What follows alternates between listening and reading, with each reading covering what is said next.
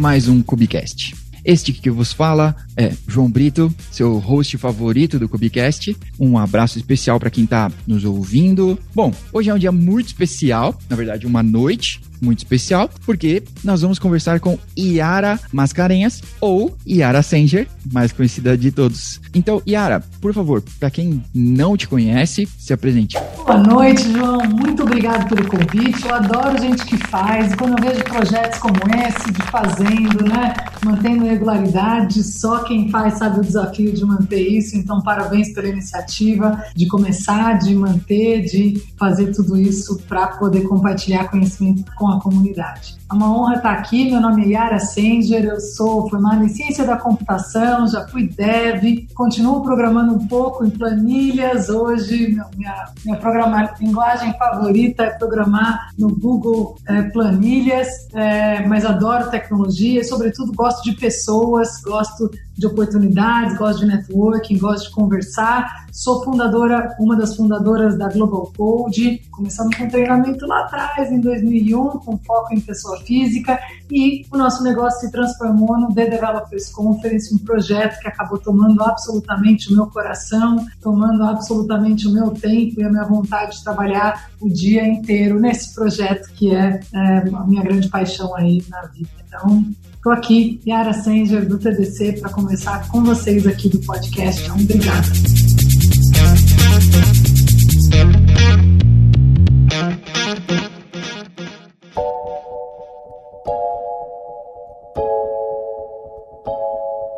Gostaria de começar com isso. Como foi essa virada de Global Code para TDC, esse início, né, para chegar até o, o TDC que a gente via até outro dia, né, antes da pandemia, que a gente tinha em diversos lugares do Brasil, e eu não sei se o maior, mas talvez um dos maiores eventos que a gente tem aqui em português.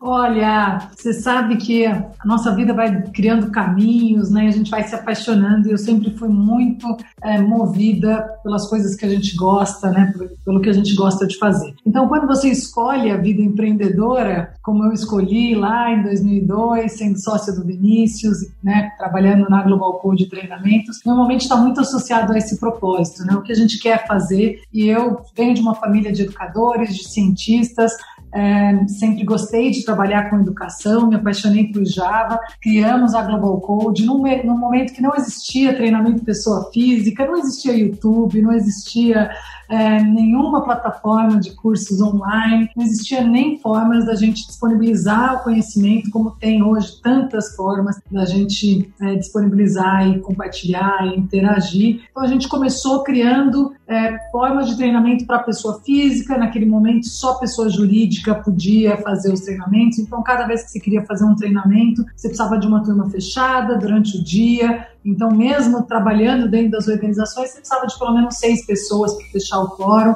e a jornada de aprendizagem era muito difícil. É, então, basicamente, Sun, Oracle, né, Impacta fazendo muitos cursos, turma fechada e poucas oportunidades para pessoa física. A gente viu essa oportunidade de mercado de formar mais, de deixar os profissionais dando foco na sua carreira e sendo responsáveis pela carreira. Uhum. Então, a gente trouxe um conceito lá atrás, que era o conceito da Open for Education, dos mini cursos gratuitos. Também não tinha conteúdo gratuito, não tinha meetup, né? tinha o grupo de usuários, o Soul Java, fazendo as palestras, mas tinha uma oferta muito pequena de conteúdo gratuito. Então a gente fez mini cursos gratuitos no Brasil todo e foi um primeiro comecinho de evento, porque a gente fazia os mini cursos, alugava o espaço.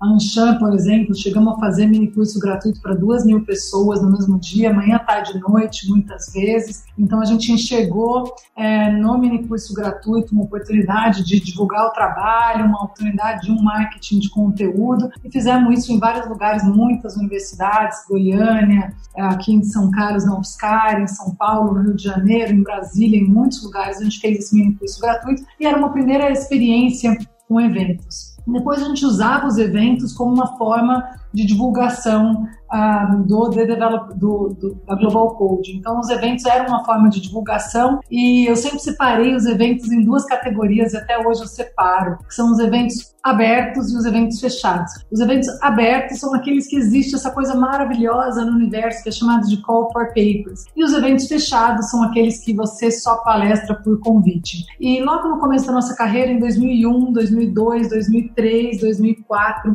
a gente se reunia para conseguir ser aprovado no Java One, que era um grande evento internacional, uma oportunidade de conversar com os criadores da linguagem, com muita gente fantástica, onde a gente não tinha rede social e outras formas de estar perto dessas pessoas. E para nós, é, o Call for Papers era aquela chance mínima de ser aprovado e de conseguir palestrar no Java One. E por que, que a gente queria palestrar no Java One? Porque a gente queria estar no Java One. Palestrar era uma forma de participar do evento, era uma forma de conseguir a entrada, era uma forma de se comunicar e receber um badge de speaker e com isso abrir novas portas para comunicar com outras pessoas. É, então era uma forma de networking para nós, mas principalmente de inscrição, porque a entrada custava 2 mil dólares. Ainda assim, a gente tinha que pagar passagem, hospedagem, alimentação e tudo isso, vocês sabem, ir para São Francisco não é nada barato. Mas a gente tentou, fazia reuniões com suporte. O Leonardo Galvão, meu querido amigo, foi editor da revista Java Magazine, para a qual eu também escrevia de graça por muitos e muitos, muitos anos. A gente fazia esses mutirões de tentar ser aprovado no Java One. Então, Leonardo Galvão, Bruno Souza, Felipe Leme, que hoje está lá na Google nos Estados Unidos, e muitas outras pessoas faziam essa mentoria e revisavam inglês e nos apoiavam. Tentamos em 2001, não conseguimos, 2002 não conseguimos, 2003 não conseguimos, 2004 chegou a nossa primeira aprovação no Java One. Ah. E junto com a aprovação, chegou o meu sétimo mês de gravidez e, portanto, eu não pude ir na minha primeira palestra do Java One, mas eu tinha a maior felicidade, porque desde sempre eu quis ser mãe. Legal. Sempre fez parte da minha jornada. Ainda assim, aquele drama, né? agora que a gente foi aprovado, nunca mais vão me aprovar, porque eu não vou, eu vou declinar e tal. E estava tudo certo, mas mudaram a data do evento e aí eu não pude ir, porque é, postergaram o evento naquele ano. E aí, a partir disso, a gente se tornou um palestrante. Eu consegui ser palestrante em 2005, em 2006, em 2007, em 2008 e muitos outros anos. Conseguimos ganhar alguns prêmios lá, o Java One Rockstar, que são as palestras mais bem avaliadas. Depois eu entrei para o JCP, mas para mim aquilo ali sempre foi um momento muito único e muito importante na minha carreira, porque era uma forma de conectar com as pessoas mais incríveis do planeta. E então era o grande momento do ano para nós era ir para o Java One, sem internet, com Java ainda não open source, os anúncios ainda sem internet não, mas né, sem toda essa plataforma forte que a gente tem hoje, onde tudo é construído nessa linguagem, chegar nos eventos era novidade. Então você não tinha, né, era diferente de hoje, porque se chegava no evento você tinha um lançamento mesmo, né, as coisas não vazavam a gente não ficava sabendo tanto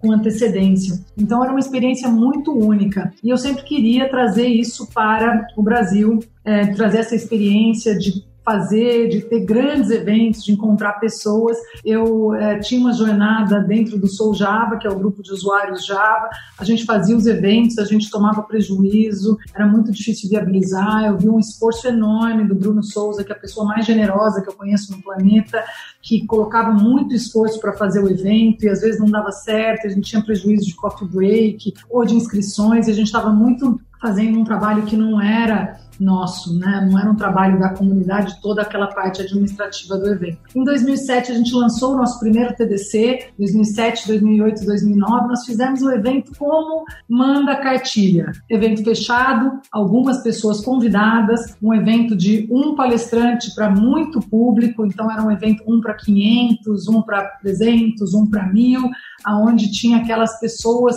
incríveis que estavam palestrando, bastante palestrante internacional, tomamos prejuízo em 2007, tomamos prejuízo em 2008, tomamos prejuízo em 2009 também, numa crise econômica que às vezes a comunidade de TI não sente, igual agora com a pandemia. Parece que nem tem crise para TI, mas a gente sabe que empresas como a minha estão comendo pão que o diabo amassou, porque a gente depende das coisas presenciais. Então, quando chegou em 2010, é, eu ainda estava escrevendo artigos para Java Magazine, o meu querido amigo Giovanni Bassi escrevia artigos para a revista .NET Magazine, a GDG tinha feito a primeira reunião no nosso espaço Open for Education lá na Global Code, eu estava já encantada com a sabedoria do Luciano Ramalho, o Agile estava começando, então tinha ido no meu primeiro evento de ágil na, na Argentina, o Ágiles, então tinha muita coisa de outras linguagens acontecendo ali com a gente. E a gente estava com isso, a gente falou, bom, vamos fechar o TDC ou vamos continuar o TDC? Foi a mesma pergunta que a gente fez uma década depois, no começo de 2020. Uhum. E eu chamei todas as pessoas incríveis que eu admirava e falei, gente, estamos com um problema, é difícil fazer evento, dá prejuízo, eu estou tentando há três anos, o Soul Java tentou, eu imagino que todo mundo aqui vai ter uma situação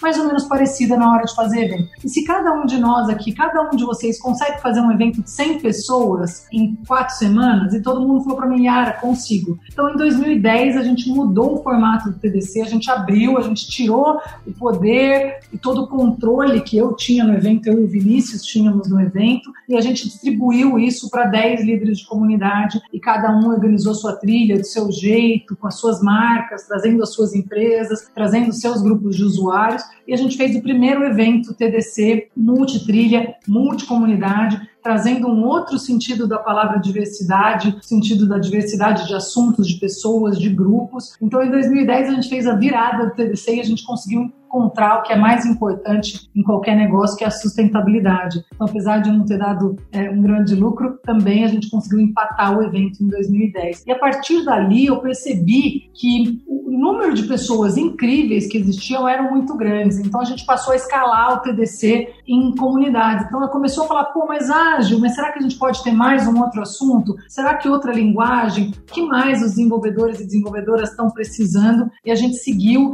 num rumo de formalização dos processos de abertura do TDC. Então, eu brinco que não basta você estar tá com as portas abertas, até para grupo de usuário. Eu aprendi nos anos que eu tive de Soul Java que não adianta falar ajuda aí, né? Tem que ser ajuda aí assim. Essas são as formas, isso que a gente precisa. Esse é o processo para você colaborar. Então, eu percebi que não bastava abrir as portas, a gente precisava dessa governança, a gente precisava abrir as portas, estampar os caminhos, as regras, e começar a criar uma forma de crescimento das pessoas dentro do TDC. Legal. E quando eu descobri isso, foi tudo vindo de uma experiência que eu tinha tido no Java Community Process, que é a forma como a plataforma Java evolui, uma forma burocrática, complexa, mas que todos os principais empresas do mercado, IBM, Oracle, Google, Twitter, colaboram na hora de criar a especificação e competem na implementação. Então eu comecei a perceber que se eles estavam sentados na mesa, por que, que nós estávamos brigando com .NET, ou com PHP, ou com Ruby? Por que, que nós não estávamos na mesma mesa? Então o TDC veio muito dessa vontade de colocar todo mundo na mesa para a gente poder colaborar e cooperar.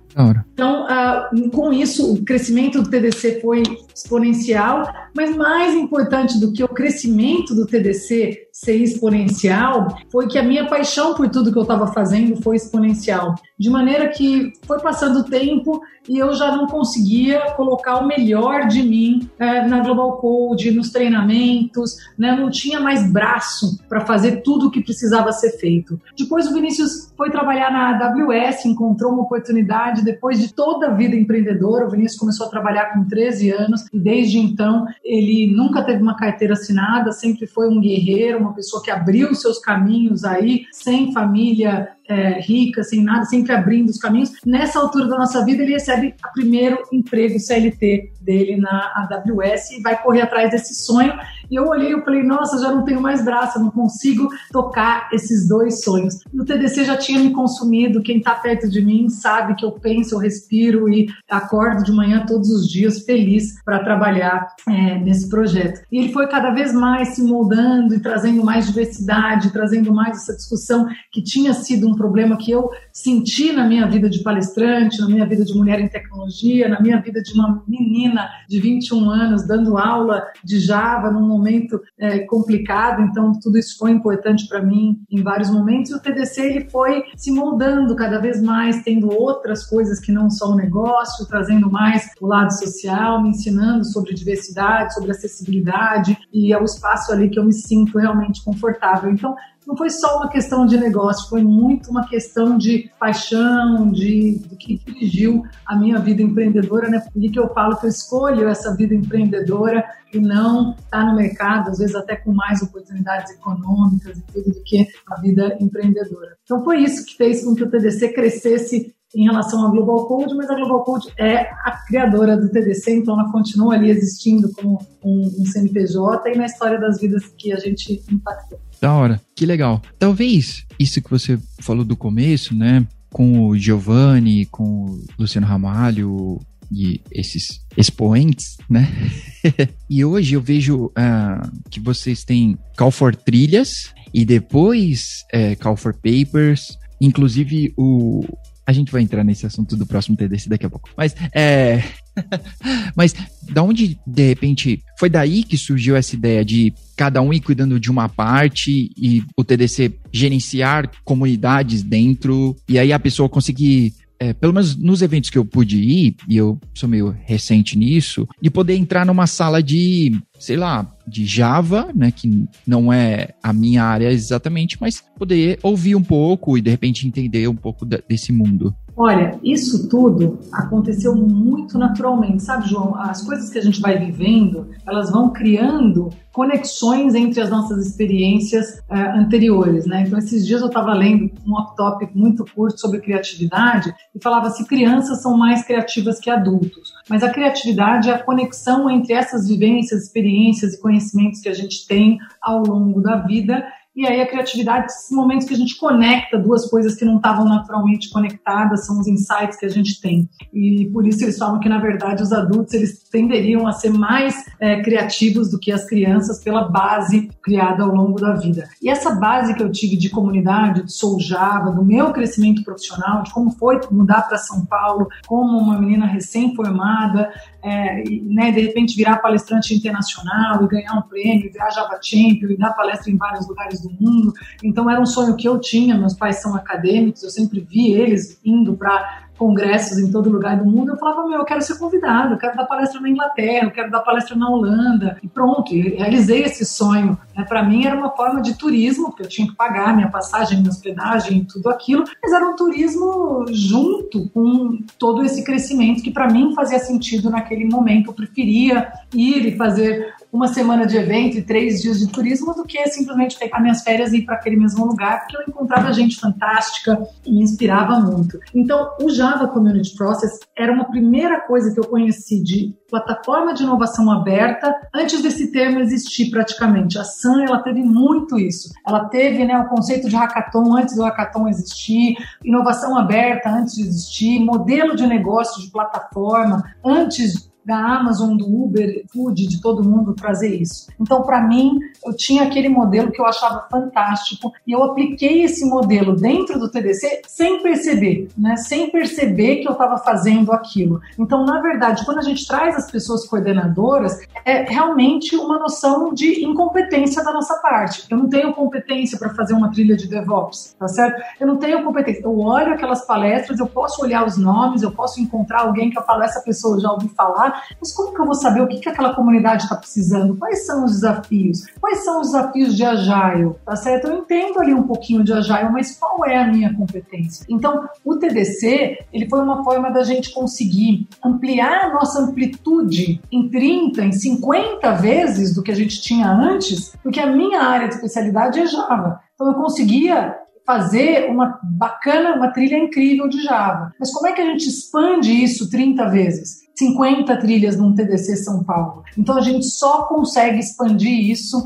compartilhando isso com as outras pessoas que estão dentro daquelas áreas e que estão vendo aquela novidade, estão vendo a dor. E mais do que isso, como é que eu vi muitos eventos decaírem, acabarem, se extinguirem por algum motivo. Sim. Então, como é que a gente mantém relevância? Como é que a gente continua sendo interessante? Então, mesmo dentro do TDC hoje, o TDC é interessante para a mesma pessoa desde 2007? Claro que não. A pessoa começa a participar do TDC, encontra um valor e tudo mais, e depois a vida muda. Você tem filho, você muda de cidade, você não quer mais. Tanta coisa acontece então, o evento ele é passageiro na vida das pessoas, quase todos. Agora, ele não pode, ele tem que se manter relevante dentro do ecossistema. E, de novo, qual que é a minha capacidade de julgar o que é relevante para um ecossistema infinito. Tão complexo, vivo e dinâmico como é o ecossistema de TI. Então, quando a gente pensa hoje no TDC, a gente está pensando em 110 pessoas coordenadoras. São 110 pessoas coordenadoras. E, gente, vou contar um segredo. É isso que eu amo no TDC. Poder estar tá interagindo com 110 pessoas que eu acho incríveis, cada uma à sua maneira, alguns eu interajo mais, outros menos, eu acho um privilégio dessas pessoas poderem interagir entre elas e você poder saber e ter esse contato com outras pessoas incríveis. Então, a inovação aberta, que é o que eu chamo o TDC hoje, uma plataforma de inovação aberta, porque o caminho quem dá, o qual for trilhas. Qual trilha vai ter? Vai depender, vai depender das pessoas, vai depender da da, das próprias, dessa própria nova comunidade que surge ao redor do TDC, que engloba e interfaceia com outras comunidades. Então, não é que a comunidade está dentro do TDC, mas as pessoas das comunidades estão dentro do TDC, as pessoas das empresas estão dentro do TDC, e o TDC serve como esse elo de conexão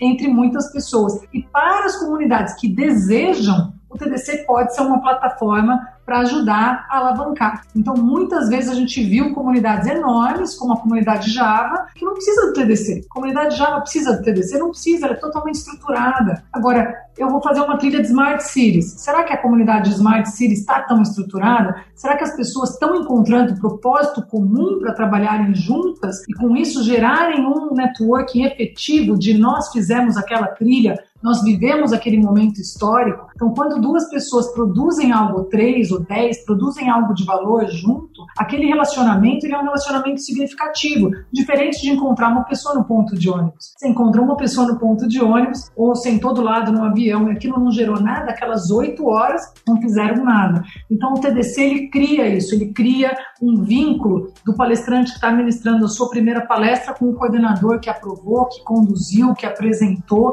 e aquilo é uma história significativa. Então, eu sempre falo que o TDC, essa plataforma de inovação aberta, a gente abre para as conexões, para as possibilidades, cada pessoa vai lá e busca a sua, porque cada um está no seu momento e cada um sabe o que quer para a sua carreira, ou pelo menos a gente estimula que elas reflitam sobre isso. E a partir dali, qualquer relação que gerar valor entre pessoas, participantes, entre pessoas palestrantes, entre palestrante coordenador, entre patrocinador, entre fornecedor, cada clique que a gente tiver numa relação e gerar valor, a somatória de tudo aquilo é a somatória do valor do TDC. Qual que é o valor do TDC? É a somatória do valor gerado entre todas as interações que aconteceram dentro daquela plataforma. E, né, subtraído do, do problema ou né, de, algum, de alguma outra coisa que a gente tenha. Então, sempre que eu olho o TDC, eu não estou pensando no faturamento. Né, Para mim, tudo isso é uma questão importante, é uma questão vital, é uma questão de manutenção da nossa equipe, dos nossos parceiros, dos nossos fornecedores,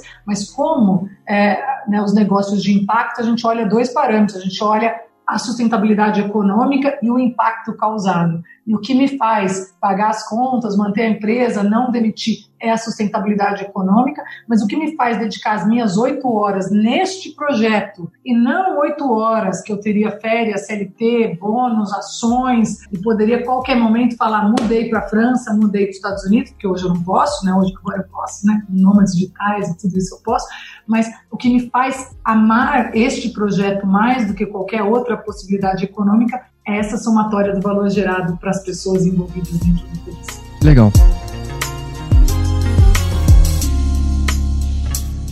Então, vamos ao momento polêmica. Bora. Já que você estava falando sobre uma sustentabilidade econômica, talvez tentando fazer um paralelo, quando você começou falando sobre eventos fechados, onde a gente ainda tinha alguns até pouco tempo atrás, né, que era um evento pago e que muito bem pago, na verdade, né, que você tinha que ir lá implorar para o chefe, né, para poder participar. E, e você tinha aqueles superstars, né, e que você só teria a chance de ver nesses eventos, versus a comunidade, que ela tem eventos menores, onde Normalmente a gente não tem superstars, é, a gente tem a própria comunidade mantendo, né? De vez em quando tem uma pizza e vai assim, né? Mas entre tudo isso, É, então, talvez eu vou tentar traçar um paralelo, não de competição, tá bom? Então, se alguém pensar isso, eu já tô dizendo que não é, que eu, eu não tô querendo dizer isso. Mas sobre tipo, um paralelo entre, por exemplo, o DevOps Days e o TDC. É lógico que o DevOps Days tá bem fechado num nicho, mas o DevOps Days é um, um evento quase gratuito, né?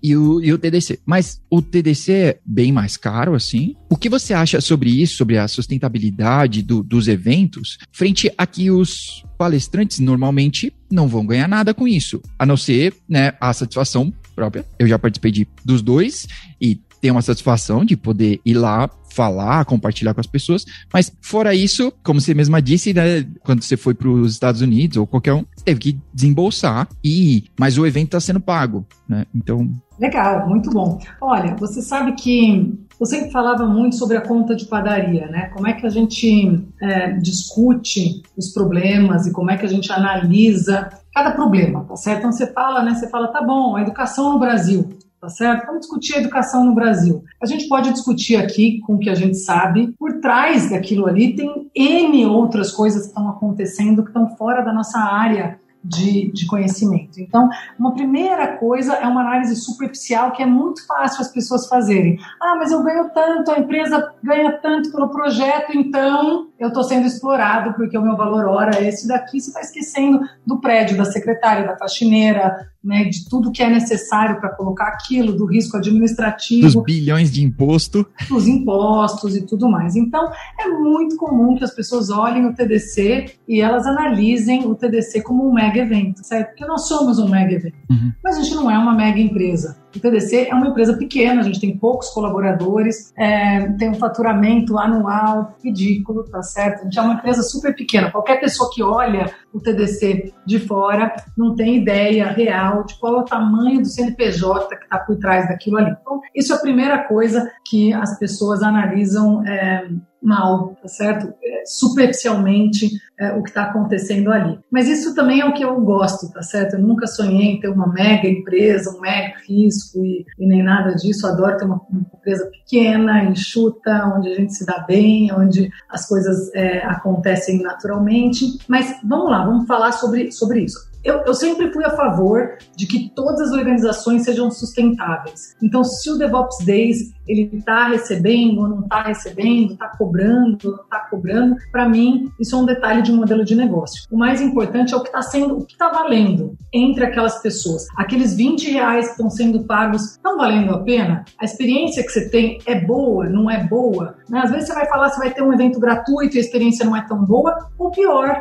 às vezes você vai ter um evento gratuito e ele só é possível porque tem alguém por trás fazendo aquele evento ser gratuito. Uhum. Então, muitas vezes eu me comparo não necessariamente com o DevOps Days, mas com os eventos das multinacionais, que são eventos gratuitos, com uma super experiência que custam milhões e tudo isso, e eles podem acontecer porque tem aquilo. Ou às vezes porque tem apoio do governo e tudo mais. E eu aprendi na minha vida é, empreendedora que a gente precisa dessa sustentabilidade. Eu nunca quis nem depender única e exclusivamente dos patrocinadores, porque fazer o evento gratuito é depender única e exclusivamente dos patrocinadores, e o público é o que? Produto tá certo? Então, quando você tem o seu evento inteirinho dependendo do patrocinador, é porque o seu público é o seu produto. Uhum. Quando você tem um evento, como você falou, caríssimo, que você tem que implorar para ir, o teu público não é o teu produto. Eu sei até que evento que você está fazendo, falando, adoro esse evento. Eu acredito fundamental que a gente tenha esses eventos. É o evento que você não é o produto, você é o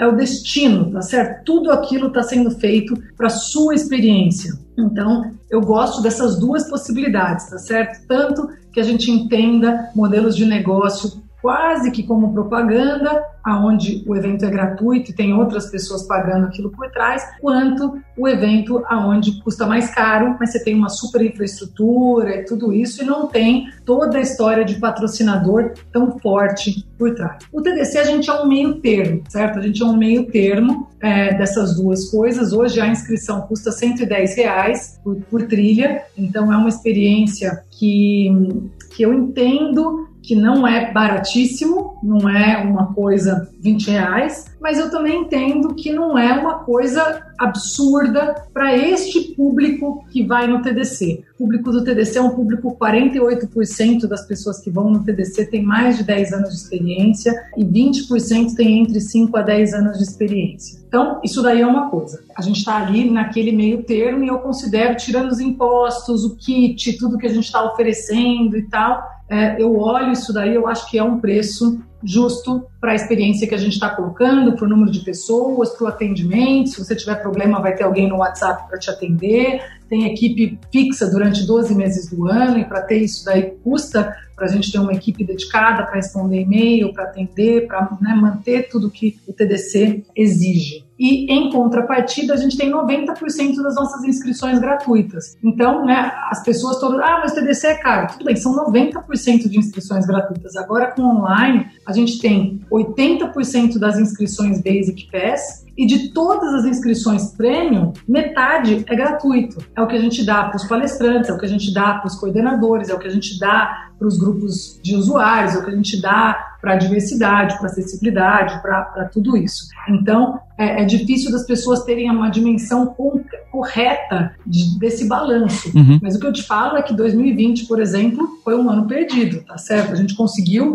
sobreviver 2020, encontrar um modelo de negócio que permitisse a gente não falir. Mas foi um ano, assim, foi um ano que a gente comemorou de não ter demitido nenhuma pessoa. A gente não comemorou o balanço, né? Na verdade, trabalhei com balanço ali, real por real, para a gente não dar prejuízo naquele ano. falei, gente, não quero mais dar prejuízo. Faz anos que a gente não dá prejuízo e agora em 2020 eu não quero olhar um balanço e ter dado prejuízo. Então, a gente batalhou por isso é, em 2020 e vencemos! Vencemos o ano de 2020 porque eu achei que a gente quebraria.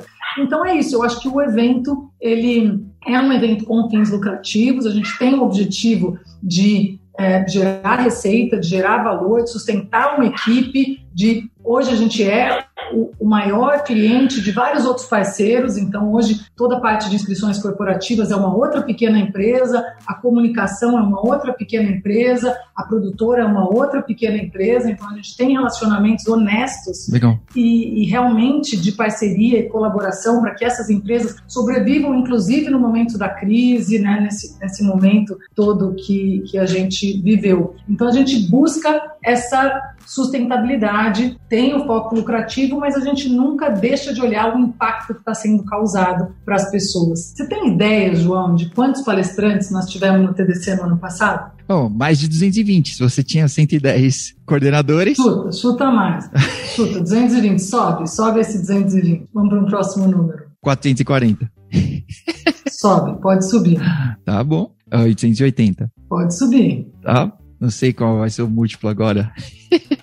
Bom, tinha mais de mil? 1.570 pessoas palestraram no TDC no ano passado. Uhum. Né? E, e palestrar no TDC, para algumas pessoas, não vale nada. Né? Palestrar no TDC, para algumas pessoas, você fala, pô, não valeu nada, tá certo? Eu não ganhei 150 reais a hora que eu estava palestrando, eu não ganhei para palestrar, né? não ganhei para preparar e tudo isso. Mas quando a gente para para pensar, quando a gente criou o TDC, o nosso foco, e sempre foi com as edições regionais que você falou no começo, era potencializar os ecossistemas locais. Então, quando a gente foi para Florianópolis, o nosso objetivo era pegar Florianópolis, olhar aquele monte de gente e falar: meu, quem aqui é incrível e está escondido aqui em Florianópolis? Quem está dentro das empresas, quem está dentro do grupo de usuário, tá certo? E está escondido. Então, o nosso objetivo principal era potencializar esses ecossistemas. Era pegar essas pessoas que estavam ali e falar: meu, vem palestrar. Você pode, eu pude, com 21, 22, 23 anos, eu pude fazer isso. Por que, que você não pode? O que, que a sua experiência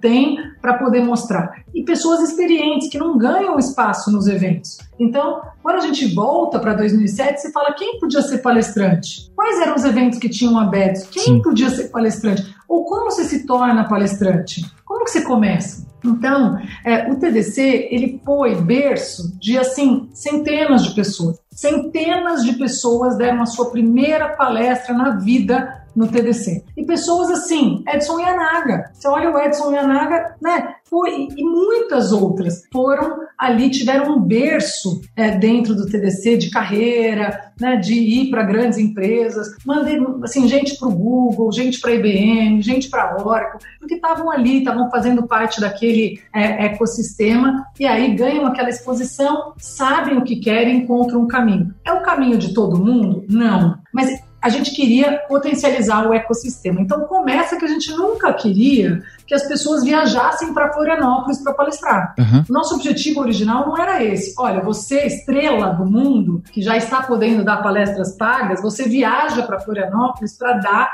a sua palestra. Uhum. O que a gente queria era que as pessoas de Florianópolis, que aquele ecossistema se fortalecesse através dos seus grupos de usuário, através das pessoas que tinham já palestrado nos meetups e que agora elas pudessem dar um próximo passo e se expor e sentar numa mesa de palestrante de TDC e é palestrante, eu também. Vamos aqui conversar, vamos né, todo mundo se fortalecer e, e tudo isso. Então, nosso objetivo sempre foi esse fortalecimento do ecossistema. E aí, quando a gente pensa em pagar custos, em pagar passagem, em pagar hospedagem, a gente vai para uma série de outros problemas, que eu vivi até com participando do programa Java Champion. Foi os primeiros momentos que eu tive uma palestra não paga, mas pelo menos minhas despesas de viagem parcialmente pagas, que é o seguinte, qual que é o critério? Por que, que eu decido pagar a sua passagem e não a passagem da Maria? Porque eu sou muito legal.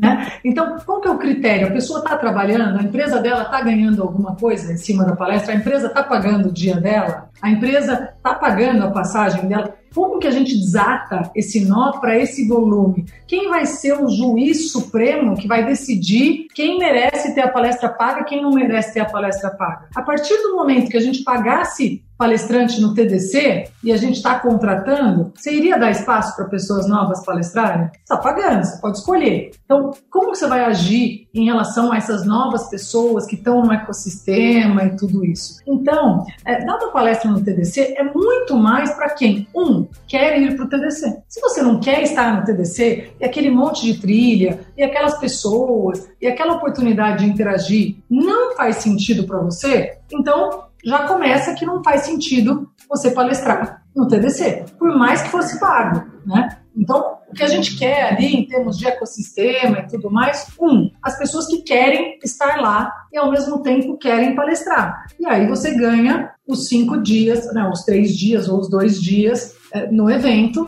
e a gente procura encontrar outras formas de valorizar o jantar dos palestrantes, isso e aquilo. Só que tudo que a gente vai fazer no TDC, ele tem esse número. Então, quando você está falando, por exemplo, de um TDC São Paulo com 700, 700 pessoas palestrantes, se essas pessoas fossem pagas e você tem uma trilha de impressão digital com 25 pessoas, você faria essa trilha? Provavelmente não. Não, você corta todas as comunidades pequenas. Então, quantas vezes a gente já fez trilha de Ruby, de Python, de é, Rust, de N assuntos que eventualmente a gente teve trilhas muito pequenas que não pagaram nem muitas vezes em termos de inscrição o preço da lona que estava ali, uhum. ou as pessoas que estavam trabalhando, onde a gente tinha quase todo mundo. Então, é, a questão de pagar o palestrante, ele mexeria numa série de outras coisas que estão por trás do TDC. É uma cascata. Então, na hora que a gente pagasse o palestrante, a gente acabaria com a democratização do negócio. A gente teria os palestrantes pagos. Quem são os palestrantes pagos? Quantos palestrantes no Brasil estão recebendo para dar palestra? Quem seriam essas pessoas? Então a gente fecharia totalmente numa, numa bolha de pessoas já famosas que vão para o TDC agora para dar palestra recebendo, mas a gente estaria tirando a oportunidade de crescimento de todas as outras. E o TDC ele não é necessariamente um evento para impactar a carreira de quem já está lá em cima. Tá. Uhum. A gente quer trabalhar com esse todo, a gente quer trabalhar com as pessoas que estão em ascensão, com as pessoas que estão migrando de área, que estão entrando em data, em data science, que estão entrando é, nessas outras áreas. Porque depois que a pessoa já é especialista, faz muito sentido ela ir para os eventos de especialistas. Então, sempre achei que ter o DevOps Days é fundamental. Por quê? Porque o TDC tem uma trilha de DevOps. O DevOps Days é um evento só daquilo. Então, é fundamental. Mas a pessoa pode ter uma experiência, ela pode sair da sua casa de microserviços e viver aquela experiência de DevOps num dia uhum. do TDC. Uhum. Então, é um, é um pouco disso. Além do fato que se a gente fosse pagar todos os palestrantes, a inscrição, que algumas pessoas já acham cara de 110 reais, seria ainda pior. Milionária. Né? Seria ainda é, mais é, complexa. Então, eu vou falar, eu sofro muito com isso, porque eu gosto dos modelos onde a gente tem compartilhamento, onde a gente tem um curso que você está dando e você ganha uma pequena porcentagem e tudo mais, mas você cai num, num risco de ir para um modelo Spotify. Então, o modelo Spotify é pago, é pago. Você ganha uma porcentagem, ganha uma porcentagem. Para cada mil movidas mais de 30 segundos, você ganha 5 centavos. Quem está ganhando? Os grandes. Os pequenos não estão ganhando naquela plataforma. Então, e, e, mexer nesse modelo de negócio, ele é, é bastante desafiador. Por isso, toda vez que eu estou pensando no TDC, a gente tenta pensar em formas de agregar valor e de compensar. Então, há muito tempo, por exemplo, a gente tem a mentoria de palestrantes, um espaço para discutir, para melhorar, para que esses jovens palestrantes possam ter a experiência. Quando a gente faz os processos de seleção de call for papers, de call for trilhas, a gente seleciona muita gente não famosa. Então, todas as pessoas estão prontas para aquilo. A gente seleciona 20, 30% de coordenadores que nunca coordenaram trilha para dá esse respiro. Quase todas as trilhas têm esse espaço que eu falo para o coordenador, eu falo, ah, mas e essa palestra para Nunca ouvi falar naquela pessoa, não conheço, não sei, estou arriscando aqui. E a gente vai trabalhar junto para fazer aquela, aquela construção. Então é isso. É, eu não sou 100% feliz com isso, porque eu adoraria poder pagar mil reais, dois mil reais, 550 reais para cada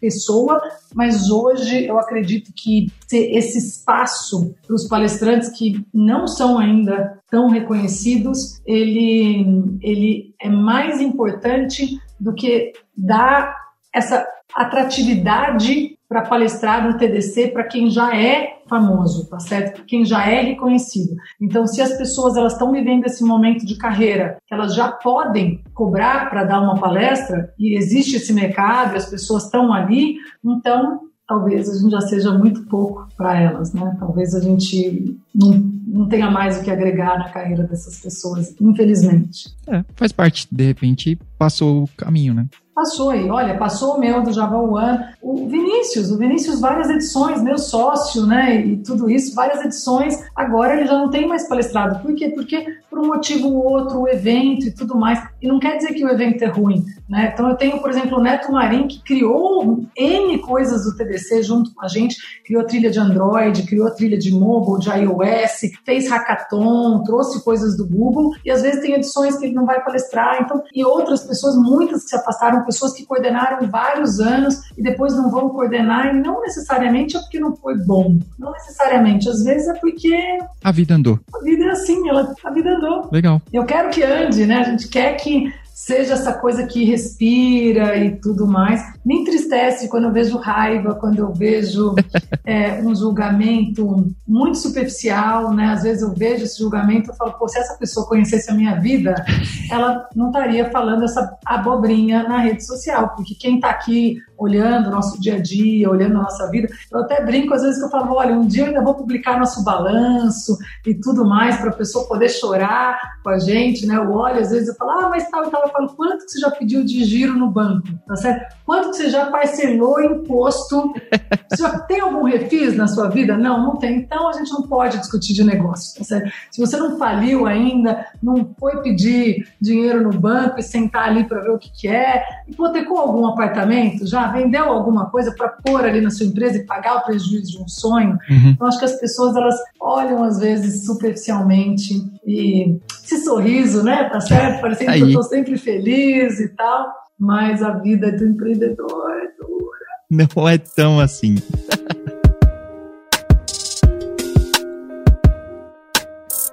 Talvez você já, tinha, já tenha respondido uma parte dessa próxima pergunta, que é como vocês conseguiram sobreviver à pandemia, sendo que vários eventos grandes, a QCon, por exemplo, que não tem mais, e qual o impacto disso no ecossistema, no ecossistema dos eventos, porque a gente tem uma, uma agenda de diversos eventos assim, de tipo, a QCon não existe mais, não sei se vai ser para sempre, mas pelo menos nesse momento não existe mais. O Infoque não tá mais no Brasil, então como vocês conseguiram e de repente qual o impacto de não ter esses outros assim?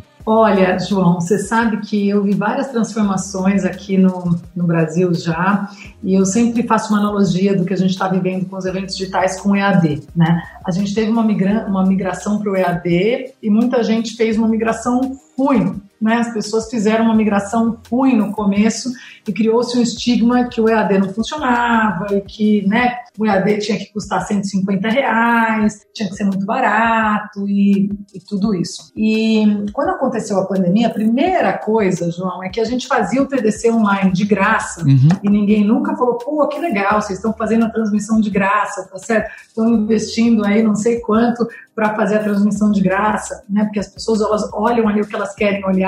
Uhum. Mas a gente fazia o TDC online ou transmissões ao vivo, desde que eu faço evento, Profissão Java e outros, eu sempre acreditei que investir na transmissão ao vivo do evento fazia parte de democratizar o conteúdo para um país que precisa de democratização. Porque quem está em Salvador não é opção de quer ou não estar no TDC e custa 110 reais, não. É dias, é passagem, é hospedagem e tudo mais. Eu sempre achei que uma experiência parcial era melhor do que qualquer coisa. E que não fazia sentido a gente prender tudo aquilo dentro do, daquele tempo e do espaço. Então a gente sempre transmitiu os eventos. E há muito tempo já a gente estava, eu estava muito insatisfeita. Eu falava, ai gente, problema de garota animada, a gente está crescendo, está expandindo e ao mesmo tempo você encontra um motivo para ser infeliz com o TDC online. Mas eu percebia que o TDC online ele não gerava valor nas interações digitais. Ele gerava valor no conteúdo, mas ele não gerava valor nas interações. E o TDC ele era muito mais sobre interações. Ele é muito mais sobre aquela pessoa que você conversou, aquela experiência, aquele emprego que você conseguiu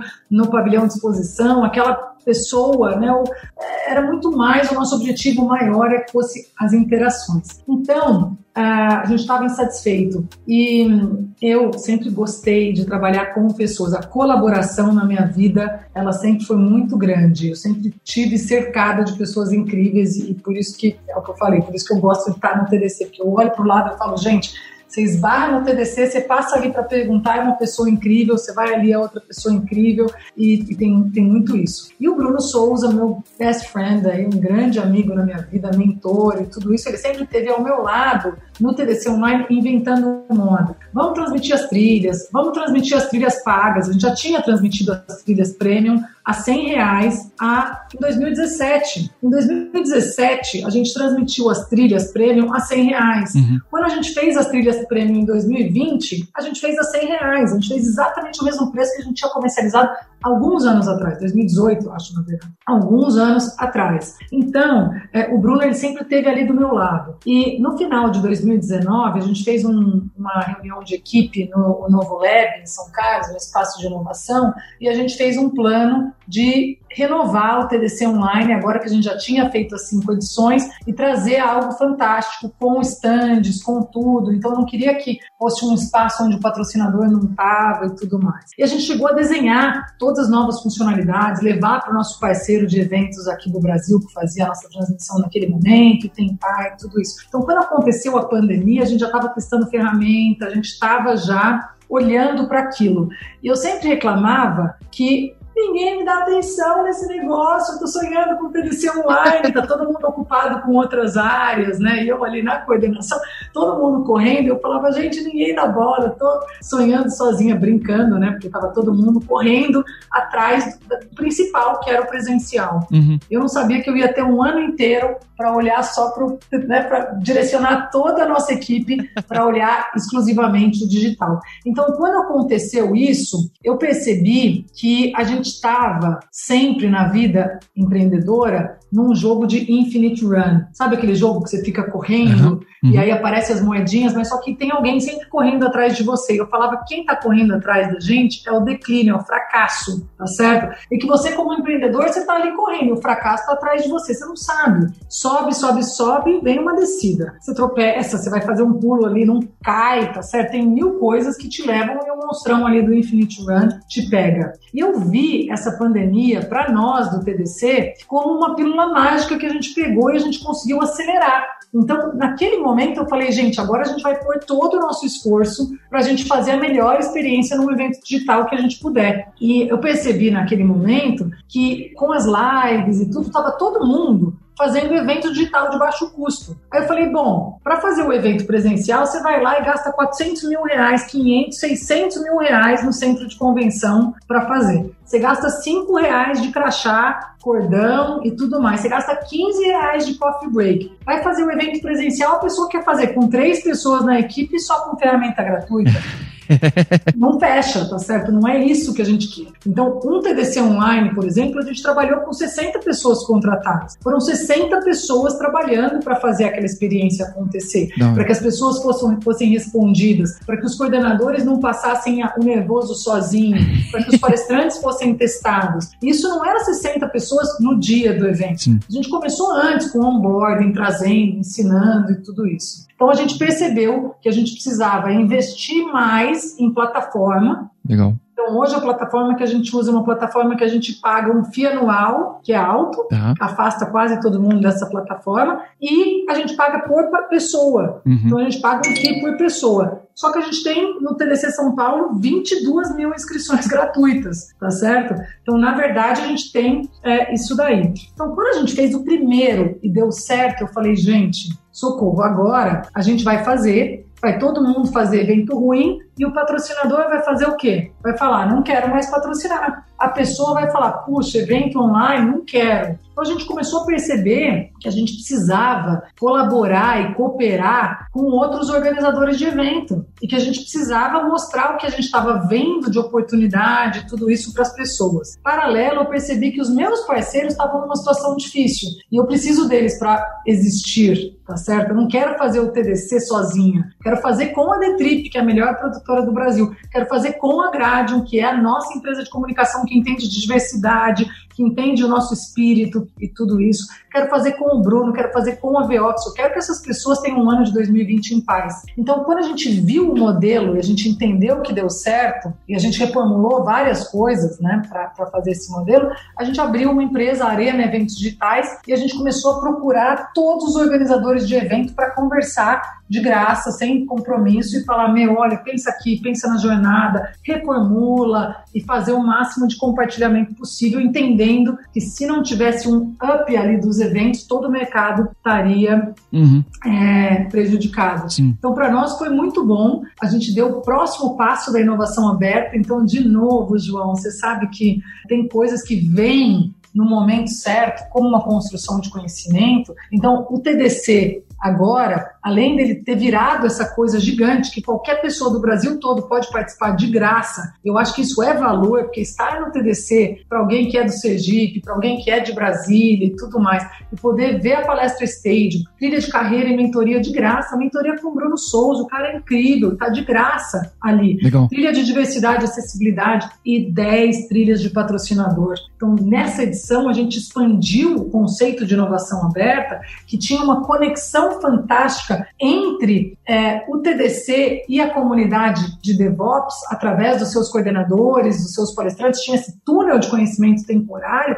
A gente criou esse túnel com as empresas, que agora não estão mais dando brinde no TDC e apresentando uma outra palestra.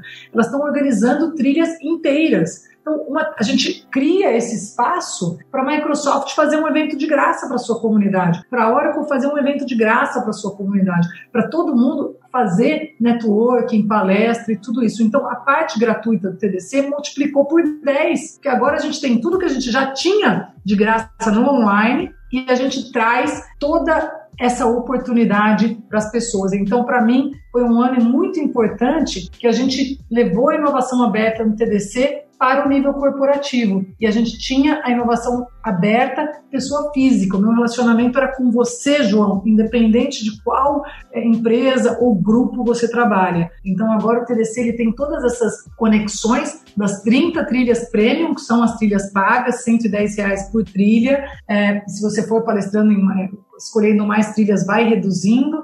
E você tem as trilhas gratuitas, que são trilhas de muita qualidade, com os grandes players do mercado. Mas uma coisa que a gente percebeu, João, esse ano, é que a gente público de palestrantes e coordenadores, a gente acredita que é um público muito importante para o Brasil. Quando eu olho 1.500 palestrantes, eu não tenho orgulho do TDC, eu tenho orgulho do Brasil. Eu falo, pô, são 1.500 pessoas que estão palestrando, é um número incrível, além de todo mundo que não está palestrando no TDC. Então, é, esse é um, um grupo que a gente trata com muito carinho pela essa importância que tem para o desenvolvimento da sociedade brasileira em termos de tecnologia de crescimento, de inspiração, e cada um desses multiplica. Então, a gente percebeu que muitos palestrantes e coordenadores participavam só de uma edição do TDC e que, e que, era natural, era cultural que as pessoas participassem de um TDC por ano. Agora, com online e com o gratuito, as pessoas podem fazer essa jornada do TDC, fazer parte da sua evolução. Então, eu quero ser especialista em DevOps. Vem para os quatro TDCs, conecta com o máximo de pessoas, vai para o stand do patrocinador de DevOps, vai para a Stadium, conversa, faz o que você quiser. Não é possível que você não consiga avançar na sua carreira em Legal. três horas ali no TDC, alguma coisa, porque tem muita gente boa. Esbarrou, conectou.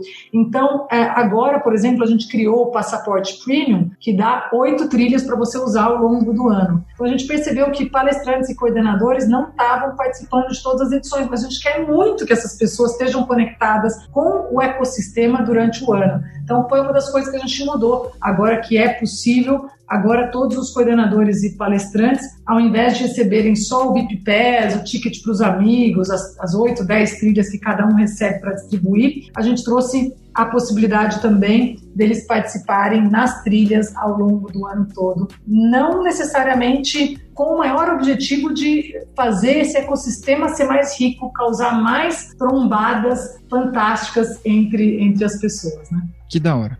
Então, eu aproveito para dizer que não foi o jabá. Na verdade, meu primeiro susto foi você ter me respondido no LinkedIn. Que isso? eu tô sendo sincero aí que eu, eu mandei a mensagem bem despretensiosamente. Eu deixo aqui o meu depoimento que você me respondeu. Se eu não me engano, foi num sábado. Se, se eu não me engano, a gente começou esse assunto num sábado. E a gente conseguiu marcar da gente bater esse papo. E a minha palestra foi aprovada. Eu e o Adonai, que trabalha comigo aqui na Guerep, a gente vai falar no, no, na trilha DevOps. Ah, parabéns, tô feliz, não sabia, João. Bom, bom, bom, bom. então, se você tá ouvindo, aproveita para participar e para a gente te conhecer, né? Para se conectar aí também com a gente. Antes de terminar, eu queria compartilhar uma coisa rápida. Vou aproveitar esse espaço, porque eu sei que uma parte da, da sua comunidade vai acabar vindo até aqui. Então, eu gostaria de aproveitar esse espaço para falar que o pessoal do, de Kubernetes em português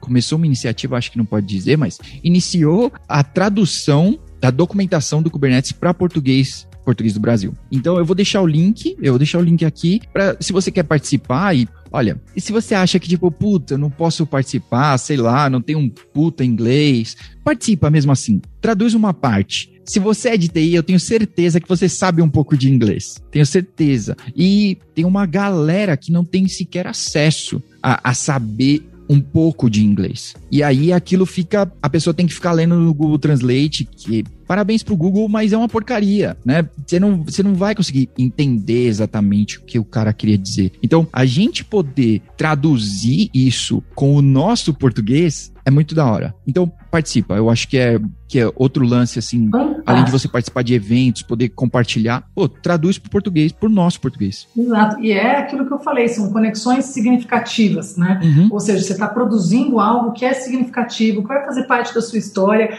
que vai permitir que mais pessoas que têm um inglês pior do que o seu possam ter acesso àquela documentação, possam dar os próximos passos. E a comunidade brasileira, né, a comunidade mundial, tem tão pouca gente que a gente precisa cada vez mais de mais e mais e mais pessoas. Eu acompanho muito todo o movimento do DevOps Days, adoro várias pessoas que estão ali envolvidas, mentorias e tudo isso. Eu acho fantástico quando a gente para para fazer coisas que vão fazer um bem coletivo e tudo mais. Então, faço minhas as suas palavras aqui, põe um tempinho, coloca um pouco de energia, só de estar conectado com essas pessoas que querem fazer isso já vale, tá certo? Uhum. Porque estar tá conectado com pessoas boas é extremamente importante e é uma conexão significativa. Legal. Bom, para terminar, a gente tem o quadro recomendações do nosso podcast, onde a gente eu normalmente falo de filmes, é a minha vida fora de Kubernetes. Eu vivo duas coisas: Kubernetes e Netflix.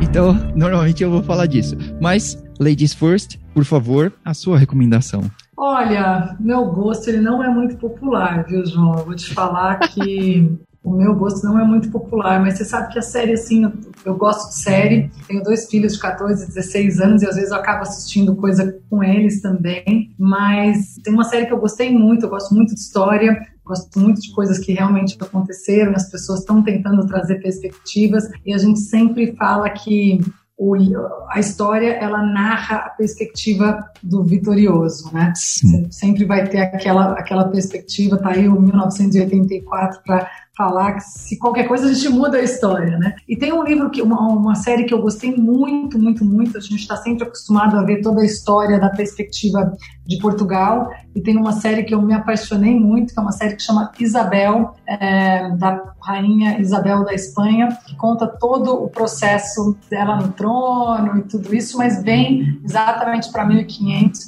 quando eles estão chegando na América, no México, em Cuba e toda a perspectiva dos espanhóis. Mas é uma série linda, uma série com música linda, é uma série bem produzida e que eu gosto muito, me tira um pouco do mundo da tecnologia, da ficção. Adoro ler, adoro ficção científica e li muita ficção esse ano. Mas quando eu fui para Isabel, eu me apaixonei é, bastante por conhecer esse outro lado da história. Então, fica a minha mensagem aqui para gente, para gente sempre dar uma espiadinha no outro lado, né? Quando a gente ouve uma história, dá uma espiadinha no outro e ali é tudo narrado da perspectiva dos espanhóis e não dos portugueses. É uma série maravilhosa do Prime Video. Que da hora. Eu vou pôr o link, né? E eu também vou pôr o link da minha recomendação, que é um filme não muito novo, se eu não me engano, 2018, se chama Moneyball. É um filme com o Brad Pitt. Um abraço, Brad Pitt. Você é um homem demais. É... Rodrigo Hilbert, um dia você pode ser o Brad Pitt.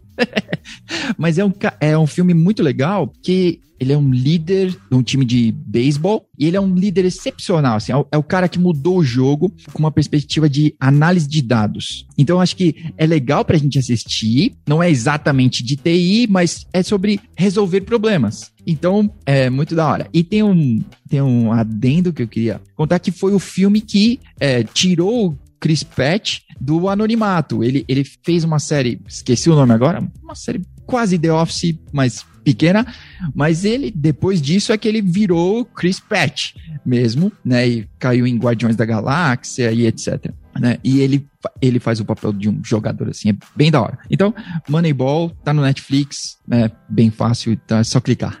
Vou assistir isso daí também, que eu tô sempre ali. Eu não sou uma pessoa de filmes. Toda vez que eu vou para os filmes, eu falo, nossa, sumiu todos agora. Então, Moneyball tá aqui anotado, João. Obrigada pelo espaço. Desculpa, eu me senti um pouco mal aqui, que eu falei muito interessante, mas você foi perguntando e falando coisas polêmicas, então espero que não tenha ficado muito jabá. Que isso, não muito obrigado. Muito obrigado mesmo pela sua participação, pelo seu tempo. A noite aqui vai dar oito horas agora da noite. Muito obrigado por ter compartilhado desse seu tempo, né, do seu conhecimento. Eu tenho certeza que tem uma galera de comunidade que pode aprender um monte com as barreiras e as pedras que você já quebrou. Então, fica aí a, a mensagem. Muito obrigado mesmo. Obrigada, João. Parabéns, viu? Valeu, valeu. Um abraço.